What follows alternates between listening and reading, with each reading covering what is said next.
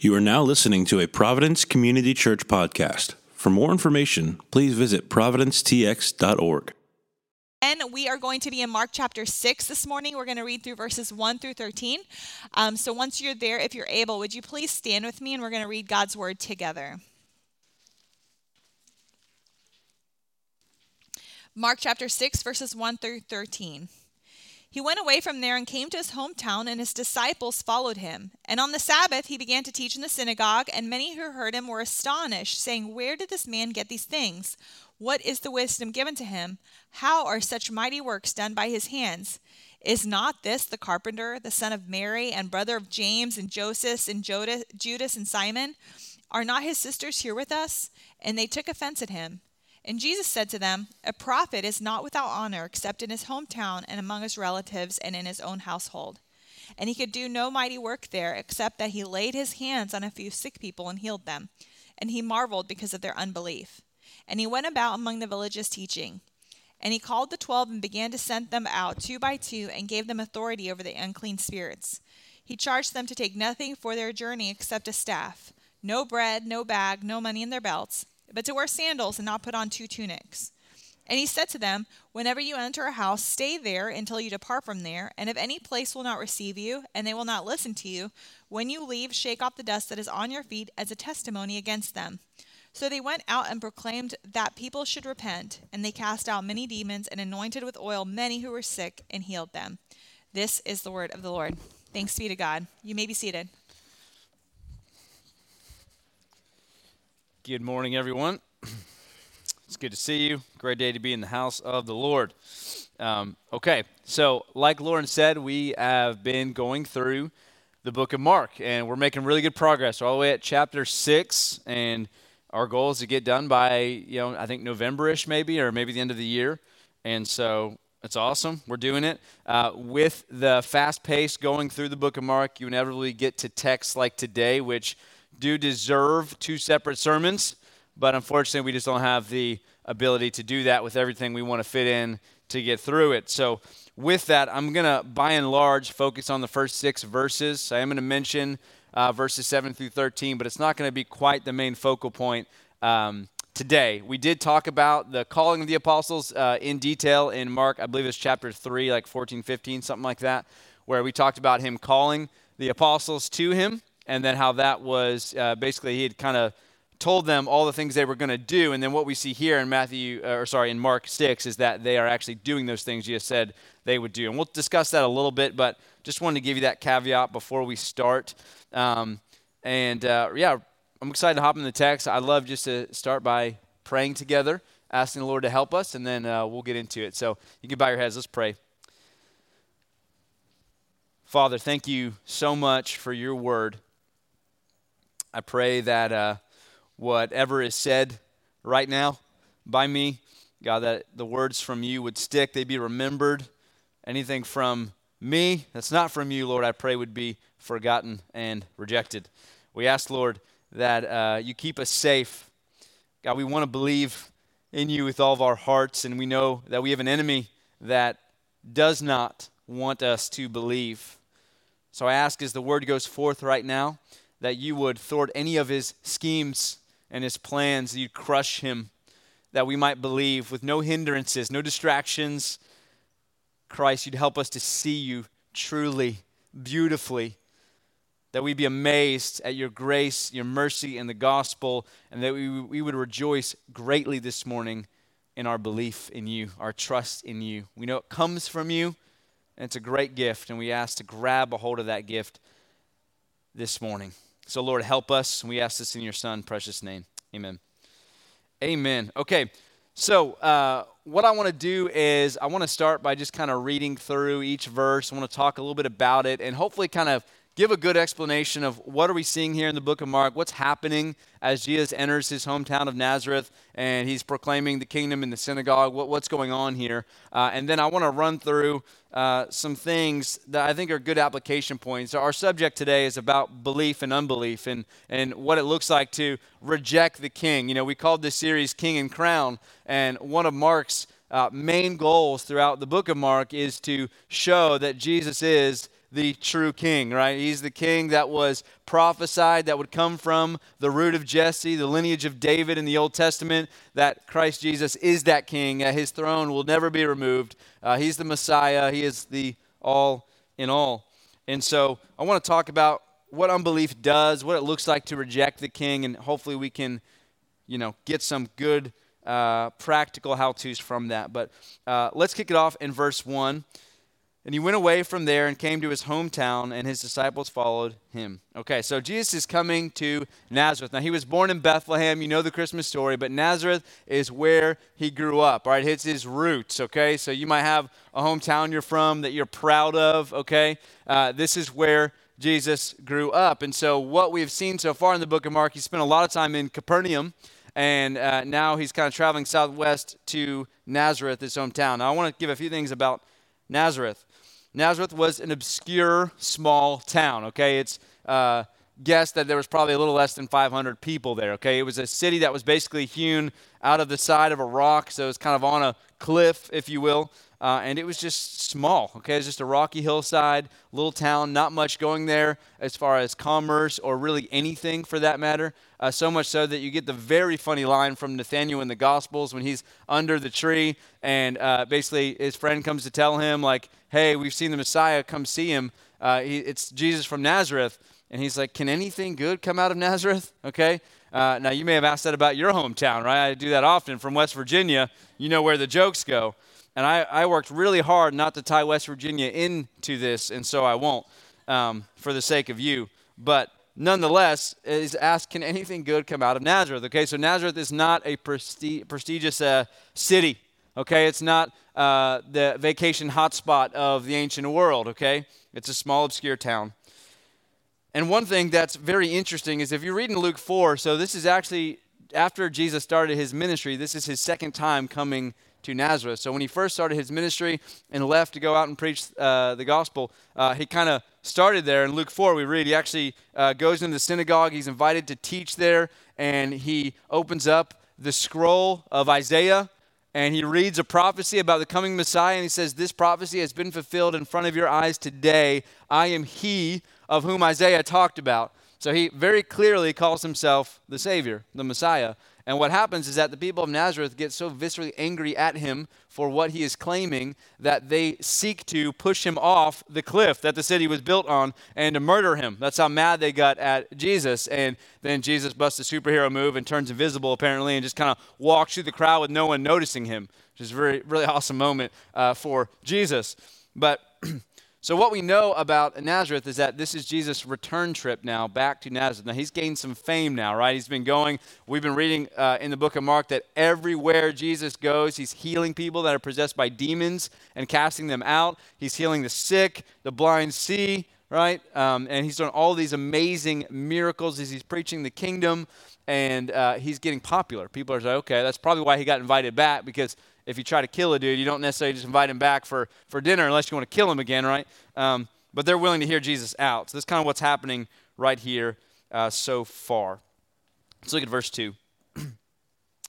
and on the Sabbath he began to teach in the synagogue, and many who heard him were astonished, saying, Where did this man get these things? What is the wisdom given to him? How are such mighty works done by his hands? So this is where you start to get a, uh, a kind of feel for how uh, the people of Nazareth feel about Jesus. So he begins to speak, and what we notice is that uh, they think what he's saying is powerful, pretty amazing teaching. It's wise.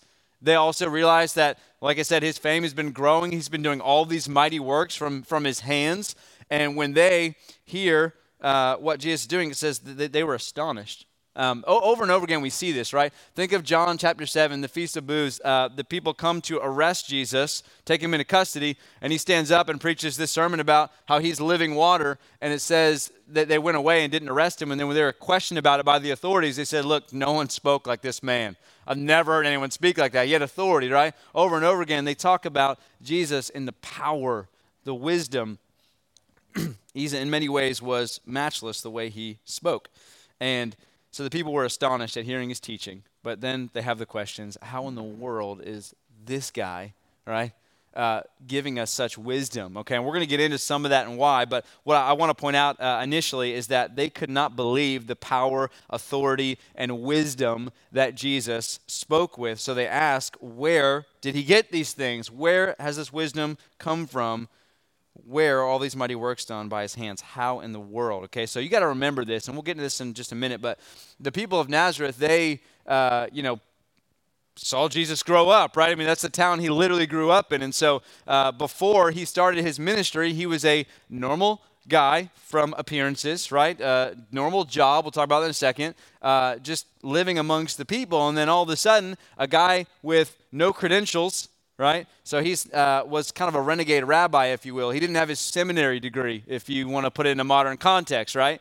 uh, which I don't either, so you're welcome. Uh, but uh, he was not trained, right, as a formal rabbi ought to be trained. And so the initial thing is like, why is this guy talking to us? What does he have to say that's so important? He didn't study under Gamaliel or one of these great rabbis. He's not a learned man of the synagogue. Now, we know that Jesus, from the time he was 12, what we can see in the scriptures is that he was in the synagogue asking questions, right? Like, oh, well, what do you mean by this? That doesn't seem right, you know? And he was kind of really teaching them but uh, and obviously he's God, so he's qualified to talk about God. But they don't know this. They just know there's this guy who's like this renegade rabbi. He's got some you know ragtag crew of disciples. One's a tax collector, others are uh, other types of vagabonds, and they're all following him along, and it's pretty crazy. So they're like, how in the world could this guy be the one saying these things with such authority? Now look at verse three. It kind of builds on this. Is not this the carpenter? the son of Mary and brother of James and Joseph and Judas and Simon? And are not his sisters here with us? And they took offense at him. So the next question is Isn't this the carpenter? Right? I love that question because it's important. So the word for carpenter is uh, is just food for thought. It's tekton is the Greek word uh, for car- for carpenter, and it actually uh, could either mean a carpenter, so one who's a craftsman with wood, or it could be a mason, one who builds with stone. Uh, you could actually simplify it. The probably the most basic use of the term is a builder, right? So think construction worker. This is what uh, Jesus was, right? He was known as the carpenter. Joseph was a carpenter, and he took uh, over the family business, was trained in it, and so he's got this job that he's just he's a builder. I just think of like I said, a construction worker is a good thing. So why would they ask, is this not the carpenter? Well, there's a few things there. Uh, one is that uh, to be uh, a carpenter was not a highly esteemed um, job. Okay, so in the ancient world, a builder was necessary, but they weren't like high society, if you will. It's kind of very similar to how the the modern, you know, uh, kind of office job is taken over, and sometimes the you know the actual trades and the blue collar work can be kind of considered. Oh, that's that's that work for people who couldn't whatever, which is really stupid, by the way, because you know. Uh, we wouldn't have toilets if that were the case. And we go on and on about that. I have a lot to say. I think Mike Rowe's really good on the subject too, but that's a different topic for a different time. Uh, sorry, just opinions. Um, so they're saying, isn't this the, the guy that's just building stuff, right? I mean, that, that's right. And, and so I, I want to, before we get into that many details, I, I did feel like, and this is for free, this isn't part of the sermon, not that you're paying me anyways, but nonetheless, it's for free. a few good things to point out about Christ here in this moment that I think are instructive for us. One is that it's a good thing to work. Okay, think about that. The Messiah, the King of the cosmos, comes to earth, and what does he do for majority of his life? He's a builder, a lowly, esteemed job. He's just working away, being fruitful with his hands. So, we should learn from our Messiah, the Lord Jesus Christ, not to be idle people. Okay? Our desire should not be to be served, but to work hard right? To, to work hard with our hands or our minds or whatever we do for work, whatever that looks like for you. I think it's a really good lesson for us that Jesus could have done a lot of things. He could have came, sat in a chair, and had his disciples feed him grapes. He could have, we were talking last night with some friends, you know, Jesus could have just said, I want some hummus, boom, and there it was, right? Like he did that several times, right? He could have done anything, but he chose rather to work with his hands, to provide for his household, and to be fruitful in that way. And that's a really good, I think, lesson for us. And it's a reminder too that Jesus, when he took on flesh, he really he took on all all of uh, yet without sin. He took on the curse, right? What what was told by Adam that you will by the sweat of your brow you will eat, right? You're going to have to labor in order to have food, and Jesus took all of that on for us as a sympathetic uh, Savior, which is pretty awesome. But nonetheless, um, the carpenter position, the builder position was pretty lowly. And so what they're doing here is they're starting to take jabs. They were already taking a jab at his credentials. Now they're taking a jab at his person. Like, dude, I've known this guy. He helped me build this thing, right? He's he's uh, he's just a random carpenter, right?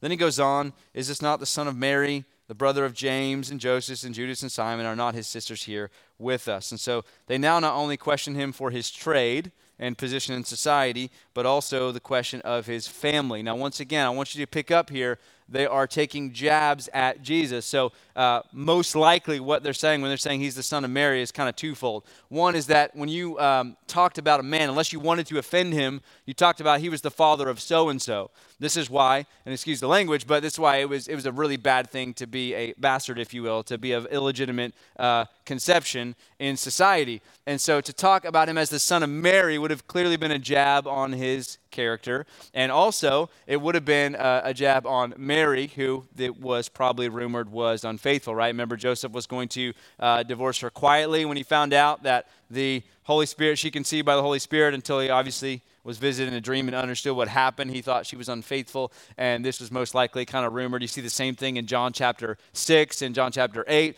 where they're kind of taking jabs probably at the fact that he was maybe rumored to be an illegitimate child. Okay, so uh, they're just going after Jesus here, right? They're just asking this question, like, who is this guy? He's the son of Mary, right? And, uh, and then he also talks about you know, brothers and sisters, and I don't have time to go on this. There's a church history battle on if you know uh, they were actually his brothers and sisters or maybe his cousins. I think the clearest reading of the text would be that they're actually his brothers and sisters. That's what he had. Um, it's almost an irrelevant point though. But the point in all of this is that they grew up knowing him. They know the family. They know his circumstances. He's not the best in society. He's not the one to be like the very, you know, walk around with prestige Pharisee who knows all these things and is so holy compared to everyone else. That's what they expected the religious leaders to be. And when they see Jesus, out of all people, the carpenter of an illegitimate, uh, you know, parent with all these brothers and sisters, um, and basically they're like, you know, who are you to be talking to me? This is kind of what's happening here, okay? And so much so that they're not just like, oh, this guy's a goof, but it says they were offended. Now remember, these guys were so offended last time they wanted to murder him and they tried and failed. And so when it says they're offended, the Greek word here is scandalon. It's where we get scandal, right? So they were basically scandalized by Christ.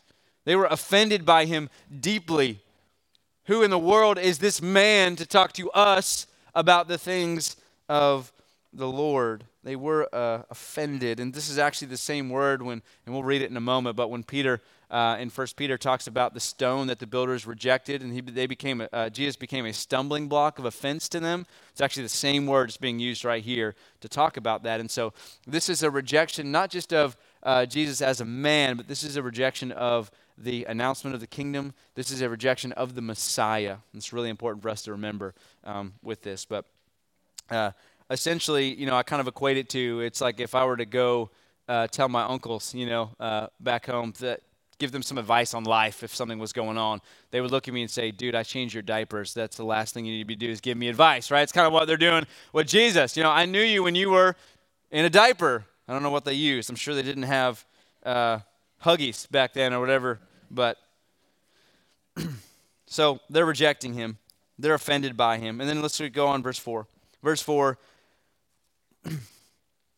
And Jesus said to them, so he's responding to them, a prophet is not without honor except in his hometown and among his relatives and his own household. So they're literally asking these questions out loud. It's not something they're just thinking in their heads, but they're asking all these. And he says, Surely this is true, right? This is a Hebraic proverb that a prophet is not welcome in his home. He's got honor everywhere, but not, you know, among his kindred in his hometown. And Jesus was obviously to be rejected by uh, his hometown, even his disciples at one point. Uh, and that was kind of a whole part of the redemption and taking on the sin of the world. Wish I had more time for that as well. But this is a, a, truth. We see this in the book of Jeremiah, Jeremiah chapter 11, 21. He's rejected, you know, uh, by his hometown. We kind of see this in the stories of the prophets. And uh, suffice it to say that Jesus is just acknowledging a truth here that it's really hard right? From a worldly sense, if you're looking at a worldly perspective, to look at someone who you've known for a long time and to think really great things of them, uh, it's, it's a hard thing to do. And it's kind of what's happening with their hardness of heart. And that's kind of like a judgment for them. And then verse 5 and 6, and it says, And he could do no mighty work there except that he laid his hands on a few sick people and healed them. And he marveled because of their unbelief. And he went about the villages teaching. So, what we see here, and this is a very, this happens a few times in the Gospels, it says that Jesus was not able to do mighty works because no one was believing. So, he healed a few sick people, that's all he could do. Now, it begs the question can Jesus not do miracles and amazing works when there's unbelief? And I would say absolutely not. That's not good theology. Jesus could do whatever he wants when he wants, right? He, he could definitely do that. So uh, I think the more appropriate term would be that he will not do that when there's unbelief, okay? So Jesus' uh, omnipotence was not somehow constrained by the unbelief of the people of Nazareth, okay? That would make the people of Nazareth more powerful than Jesus, right? But rather, what's happening here, what we need to see is when it says Jesus couldn't do many mighty works among them, is that this is actually an extension of uh, the consequence, okay? The, the judgment of what happens when you reject the Lord Jesus Christ. Right? So there were these miracles. Remember, this is a very different picture than all of Mark that we've seen so far. Jesus is literally having crowds that are pressing around him so intensely, and it's just like this crazy moment always for Jesus. So much so that his family's like, dude, you're insane, right? You're going to die. You're not even eating because these people are just pressing in around you and coming into your house, and Jesus is just giving out over and over again, right? He's healing and doing all these mighty works all across uh, Capernaum and elsewhere. But then, as soon as there's this staunch unbelief, almost corporate rejection of the Lord Jesus Christ in Nazareth, nothing happens. A few sick people are healed, but that, that's, that's all that is done. And this is a judgment of the Lord Jesus on the people. Okay, if you reject the Lord, you also reject the blessings. You got to remember this too. Uh, when you see all these miracles happening, yeah, Jesus does heal because he loves people. Jesus does do miracles because he cares. Those are all important truths, right? We get this from many stories, and we'll get into more stories in the book of Mark that show this very clearly. But also remember, why was Jesus coming? uh, and doing so much healing. And as we see in verses 7 through 13, giving the apostles the ability to do so much healing and casting out demons, it's because what Jesus was doing was he was giving a physical sign to the message, right? He's trying to show them the kingdom of God is here. It really is. Look, I have authority over all the demons. They bow to me and they listen to me. I have authority over all sickness. It bows to me, it listens to me. Why? Because I am the King of kings and the Lord of lords, the King of the cosmos is in front of the people of Nazareth face to face and they reject him. And so it was also a sign of the coming of the kingdom. And so to hold back, as Jesus does, is a sign of judgment if they don't repent, which is a good lesson for us. And then lastly, and this is the, one of the craziest texts in all the Bible, it says Jesus marveled at their unbelief. Just was astonished. He was amazed at what was happening. Now, this only happens, I think, twice in the Bible. There might be a few other stories that maybe give similar language, but this particular language happens once uh, with the, the centurion, right? The centurion comes up. I believe it's his daughter that needs healed, but he comes to, to Jesus and he's begging Jesus to do something. They're, stop bothering him, okay? He can't come all the way to your house and do it. He's, he's, he's busy, right?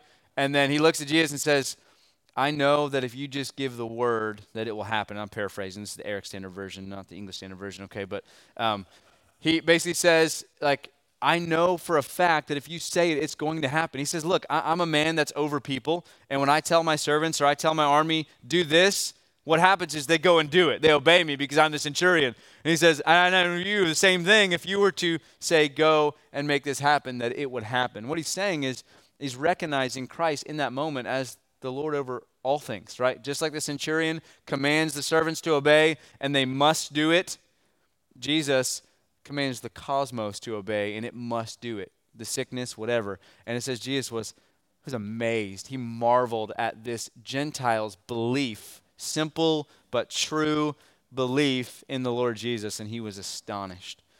And so this is the other instance. So, you know, we don't often get the terminology that Jesus was astonished, so we should perk our ears up and listen. Why in the world was he astonished? And uh, it's not as good as the other story because he's astonished at the unbelief He's astonished that the King of Kings is right in front of them, proclaiming the coming of the kingdom with all signs and wonders and power and power over demonic forces. and all they can think of is, Isn't that the carpenter? what a joke, right? That's all they can say. It's amazing that they reject him. And we ought to marvel in the same way, right? It is amazing that the word of God could go forth and that people could reject him. It's amazing that for many years the word of God went forth right into my face and I rejected the Lord Jesus. We should marvel that that happens. Now, I want to move on for the sake of time. I was bragging to court that I did really good on the timing at the 9 o'clock, and I don't want to ruin my reputation now, okay? So I have to continue. So I have uh, four truths about unbelief that I want to point out, because really this text is screaming to us about what happens when we walk in unbelief versus uh, believing in the Lord Jesus. Okay, remember, king and crown. We're talking about the King Jesus. The proclamation of the kingdom of God is at hand. Repent and enter in. Come out of the kingdom of Satan and darkness and come into the kingdom of light. You've been offered that free of charge because the Messiah has laid his life down for you, right? To reject that message, there's four truths about what happens when we reject that message that I think we can learn from this text. Number one, unbelief blinds us from seeing the Lord. We learn this from verse 2 and 3. The Lord is there in front of them for the second time, proclaiming the gospel of the kingdom, and they see that it's a powerful message, a wise message, an amazing message, but all they can see is the carpenter. All they can see is the illegitimate son of Mary. All they can see is the dude that grew up with them. But they're not able to see He's the Lord, the Lord of Lords, the King of Kings, the long awaited Messiah. They have been longing for this for a long, long, long time, the people of God. And He's right in front of them, and they miss it because they're blind. Second Corinthians uh, chapter 4, starting verse 3 says this It says, And even if our gospel is veiled, it is veiled to those who are perishing in their case, the God of this world has blinded the minds of the unbelievers to keep them from seeing the light of the gospel of the glory of Christ, who is the image of God. For what we proclaim is not ourselves, but Jesus Christ as Lord, with ourselves as your servants for Jesus' sake. For God, who said, Let light shine out of darkness, has shown in our hearts to give the light of the knowledge of the glory of God in the face of Jesus Christ. So, what's happening in unbelief is that Satan, through unbelief, is blinding the minds of unbelievers, right? Through their unbelief. And what's happening is that they can't see the glory of God, the light of the gospel of the glory of God in the face of Jesus Christ. They can't see it. I, thought there was an amazing text to tie in because literally they are sitting just like you are right now, and Jesus is teaching them, and they literally see the face of the Messiah, but they are blind as bats, right? In their unbelief and hardness of heart, they're looking at the Messiah, Jesus Christ, in the flesh, and they cannot see the light of the glory of God in the face of Jesus Christ. What a travesty it is to not believe, to reject the Lord Jesus, and not to see the glory of God in the face of Jesus Christ. And as those who do believe, we rejoice greatly that we can see the glory of God in the face of Jesus Christ. That's why the Bible over and over and over again says, Look to him, right? Isaiah, can't remember the chapter of the verse, says, Look to him and be ye saved. And Hebrews 12, look to Jesus, the founder and perfecter of our faith, right? Look to him, look to him, look to him, look to him, see him. And unbelief is blind and can't see. Number two, unbelief makes Christ an offense. Okay? There's no middle ground when it comes to Jesus Christ. There's not. We can pretend there's a middle ground, but there's not. He is either Lord or he's offensive. He is either Savior, Messiah, or he is rejected. There's only two ways, right? That's why when Paul later on in 2 Corinthians, he's talking about how to some people we're the stench of death unto death, and for some people we're the aroma of life, right? Because there's, there's, no, there's no third option. There's no neutrality. Nothing is neutral, especially when it comes to our belief in the Lord Jesus Christ. 1 Peter uh, chapter 2, verses 6 through 8. I want to change one word because I really don't like where, how the ESV does it, but we'll, we'll get there. It says this For it stands in Scripture, Behold, I am laying in Zion a stone, a cornerstone, chosen and precious, and whoever believes in him will not be put to shame. So the honor, or I like to say the precious value, is for you who believe. But for those who do not believe, the stone that the builders rejected has become the cornerstone and a stone of stumbling and a rock of offense. They stumble because they disobey the word as they were destined to do. Now, what Peter's saying here, okay, this is a common thing. We've talked about this before when we went through First Peter some years ago, but essentially a cornerstone was, it had to be perfect, okay? The, the builder, the architect, whatever, would go through, they would find the perfect cornerstone, and that would be where everything was based off of. So from that cornerstone, you would build the foundation, you would build the whole building, the whole house, whatever it was. And so what God is saying is, is look, in my holy city, I got the perfect cornerstone. He is chosen, he is precious, he is he is everything, right? And I'm going to lay him in Zion. And so for those who believe, this cornerstone, this precious cornerstone is for you. But for those who reject him, he has become a stumbling block and a rock of offense. It's literally the same terminology that's used that they were offended by Christ. It's the same uh, scandalos, the same Greek word that's being used here. I point that out to say, like we mentioned, there is no neutrality. You either reject the Lord wholesale and now you stumble over him into judgment, or he is chosen, he's precious, and you're not offended, but rather you receive the message of the kingdom. So there's this clarifying thing when it comes to unbelief that unbelief makes Christ offensive. He will be offensive. You will be scandalized by him. Number three, unbelief rejects the blessings of God. We saw in verse 5 that uh, Jesus couldn't do many miracles, right? They, they rejected, uh, obviously, the main blessing, which was to enter into the kingdom to know the Savior and to be saved by Him and rejoice in Him. They rejected that blessing. But think about all the other blessings that didn't come, right? The power of the kingdom came with healing all these things. Now, I'm not saying if you believe, you're going to get all the blessings you want. That's not what I'm saying. But, but hear me out. okay? When you reject belief in Jesus Christ, you reject the blessings that come from knowing Him in His Word. The Bible is a huge blessing for us, right? And when you reject Christ, you reject that. You reject faith in Him. You reject the church, right? So, all the blessings that we get as we encourage one another as the body of Christ, and rejecting Christ, you reject that blessing. You reject the comfort that in all of our circumstances, no matter how hard our trials become, no matter how bad our suffering is, that we have a God who works all things out for the good of those who love Him and are called according to His purpose. You reject that. You reject all the promises of God that have their yes and amen in Jesus Christ. I can go down the list over and over and over and over again, but to reject the Lord Jesus Christ is to reject all the blessings that come from faith and life in Christ. That doesn't mean us believers have the perfect lives, far be it from us to have the perfect life, but it does mean that we have hope eternal, which is a far greater blessing than a perfect life. I can tell you that 100%. and then lastly, it's kind of building on one another, but uh, number four, unbelief leads to final condemnation. Okay, that's where I want to turn to verses 7 through 13. So let's read real quick what happens is what happens here in these verses. Starting in verse 7. And he called the twelve and began to send them out two by two and gave them authority over the unclean spirits. He charged them to take nothing for their journey except a staff, no bread, no bag, no money in their belts, but to wear sandals and not put on two tunics. And he said to them, Whenever you enter a house, stay there until you depart from there. And if any place will not receive you, and they will not listen to you, when you leave, shake off the dust that is on your feet as a testimony against them. So they went out and proclaimed that people should repent. And they cast out many demons and anointed with oil many who were sick and healed them.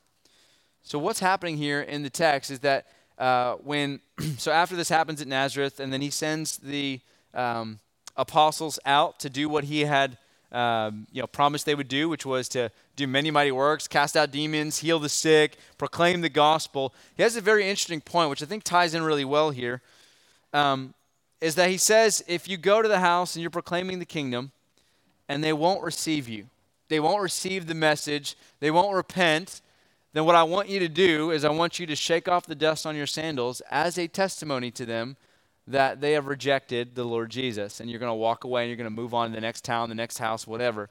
Um, now, this was kind of common practice. If the Israelites would come in from Gentile lands, if they were traveling, they would shake off the dust as a reminder that uh, God has not called those people, but He's called the Israelites to be His people. So there was definitely some uh, illustration here.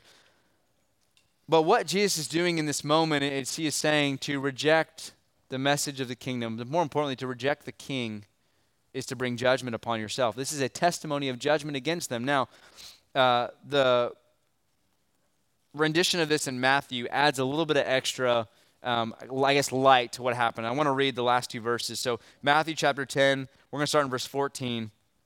And it's the same, same moment. It says this from Jesus And if anyone will not receive you or listen to your words, shake off the dust from your feet, and when you leave that house or town, truly I say to you, it will be more bearable on the day of judgment for the land of Sodom and Gomorrah than of that town. These are intense moments. I don't know if you remember the story of Sodom, but the undesirables of Sodom will have a better day on the day of judgment than those who receive the message of the Messiah and reject it. That's what the shaking of the dust was supposed to be a testimony for. Uh, to reject the call of the king. It says, everybody, right? I proclaim to everyone of to come to the kingdom, to repent, to come to the Lord Jesus. And if you reject that, it will be more bearable on Judgment Day for places like Sodom and Gomorrah, which were just destroyed cultures, very evil. And it's going to be better for them. Why? Because they didn't get the message of the kingdom. You and I are in a unique position because we have the message of the kingdom held out to us. It's a very gracious thing, but it's also a very scary thing when we consider unbelief to harden your heart in unbelief eventually will lead to final judgment. As Christians, we believe in hell. We believe there is coming a day that has been fixed by God from all eternity where the Lord Jesus Christ will judge everyone who's ever lived on the face of the earth. And those in Christ who have received the kingdom not by works of their own, but by simply trusting in the Lord Jesus and not rejecting him will be invited into his kingdom forever and ever and ever. This is the good news of the kingdom. And those who reject him, those who take offense at him, those who are scandalized by the Lord Jesus Christ will be cast into the lake of fire. We believe that. And it's a hard truth. We squirm from it sometimes because it's intense to think about, but it's true. So, why am I bringing this up? Well, what we see in the people of Nazareth, we got to be careful not to see in our own hearts, okay? Now, I'm a big believer as a Christian. I think the Lord's keeping me every single day. I think He'll keep me forever. I think I, I, am His, He is mine, and there's nothing you could do to rip me out of the palm of His hand, as the Bible says. But what, what, what does the Bible say? It says, man, we have this confidence if indeed we hold fast to the end, right? There's a call for us to, we got to trust the Lord, believe. Anytime we feel sort of unbelief in our hearts, we should be like the man we're going to read in a few chapters where he says, Lord, I believe, but help my unbelief. Right? He was desperate not to reject the Lord Jesus, he wanted the Lord Jesus. And so, let's ask a few questions here. We, we need the Holy Spirit to believe, we, we need God to help us, but um, really, this text, with the time we have left, is doing a few things. So uh, let me say this the simple call of this text is to believe in the Lord Jesus, not to reject him, not to be offended by him, but to believe in the precious cornerstone. So, as we conclude this text, believer, I want to encourage you. Because what I don't want this text to do is to drive you into further doubt. I just have a feeling that there are some people here that struggle heavily with doubt. I just want to encourage you believe upon the Lord Jesus. This text is not a picture of a God who is just getting a big laugh at sending people to hell. That's not our God. Our God is longing. Look, there is going to be times where God puts you in positions where you do not feel close to Him. We use a lot of words. You might say a dry season. You might say uh, that I don't know. There's a thousand different things you could say about it, but you know what I mean, right? You feel distant from the Lord. You feel like I don't know if God even really loves me. And I want to tell you, believer, that that's a good thing. God puts you there sometimes because He's disciplining us, right? He's teaching us to trust in His name. It's like the uh, uh, disciples when Jesus asked, "Look, are you going to leave me too? Everyone else left me." And Peter says, "Well, Lord, where are we going to go? You're the you have the words of eternal life. There's nowhere else to run." And for those of you that might be doubting or struggling with unbelief, my simple encouragement is believe. God stands right now with the message of the kingdom open to all. And he says, Look, as long as it's called today and you hear the gospel message, believe upon me. Okay? He was astonished and I think brokenhearted at the people of Nazareth as Jesus looks out, right? He wept over Jerusalem a lot. And so Jesus says, Come to me. You don't have to earn it, but come and believe. And so I hope you're encouraged. I hope you're encouraged that uh, the Lord is with you. The Lord is here. The Lord loves you. The Lord cares about you. The gospel's true. The enemy would love nothing more because he hates you to have you not believe in the gospel simply and truly, like a little child, have faith in the Lord Jesus Christ. And I say we fight that at every turn because we look to Jesus. Now, for those of you who would consider yourself not a believer uh, or maybe aren't sure, I don't want to hold any punch from this text. The Lord says, Come to me from the kingdom of darkness into the kingdom of light. And if you reject that kingdom, the dust will be shaken off as a testimony for you. Do not harden your hearts towards the Lord. Just simply believe. Now, I wish I had another sermon, and I'm out of time, and I already ruined my reputation about being on time last time. Um, I wish I had a lot more time to talk about what does it mean to believe, what's that look like. But my, my simple explanation today is going to be look to Jesus.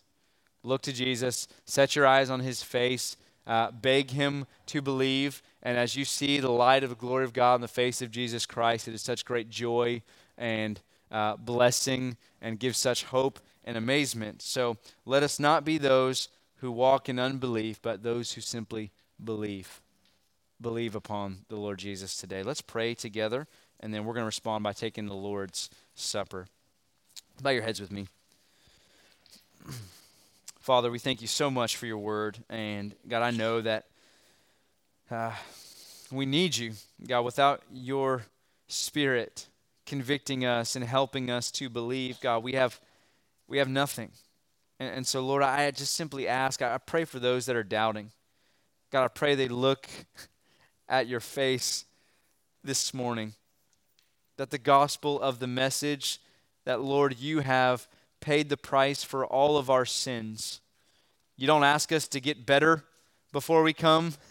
You don't ask us to be worthy before we come to you, but simply and truly, you just say, Come. Just come. Receive all of the blessings that you've poured out on us through your death, burial, and resurrection. You have won eternal life for us, and you simply say, Come. And God, I pray those struggling right now would come and believe. God, don't let us fall into the trap of unbelief. Christ, don't let us ever be offended by you, but let us be among those who count to be associated with you, the greatest thing of all time. Let us not be ashamed of you or your gospel because it's a power you have to save us. Lord, help us, I pray, in our unbelief. Help us believe. We pray this in Jesus' precious and mighty name. Amen.